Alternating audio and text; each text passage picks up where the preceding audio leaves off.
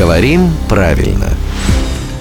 Здравствуйте, Володя. Доброе утро. Скажите, а вам доводилось когда-нибудь поймать типун на язык? Ведь нам же часто говорят «типун тебе на язык». Я ни разу, если честно. Ну, мне тоже не говорили, да. А мне говорили, и ничего не сбывалось. Сплюнье.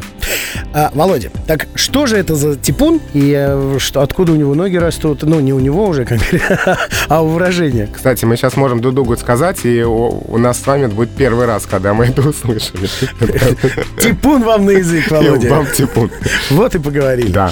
А что такое типун? Это болезнь птиц. Хрящеватый нарост на кончике языка. Прямое значение этого слова. Ну и шутливое выражение «типун тебе на язык». А, чтоб язык твой отсох. Да, вроде того. Выражение недовольства по поводу сказанного. Вот как мы обменялись любезностями Вот история такая, да. В рубрике, посвященной русскому языку, мы пожелали друг другу, чтобы...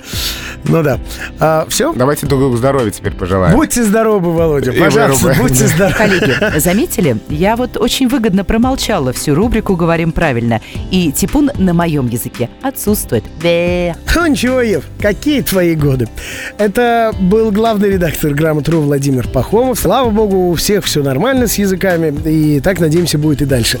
Рубрику «Говорим правильно» слушайте ежедневно по будням в 7.50, в 8.50 и в 9.50. А еще это можно сделать в нашем новом мобильном приложении в подкастах.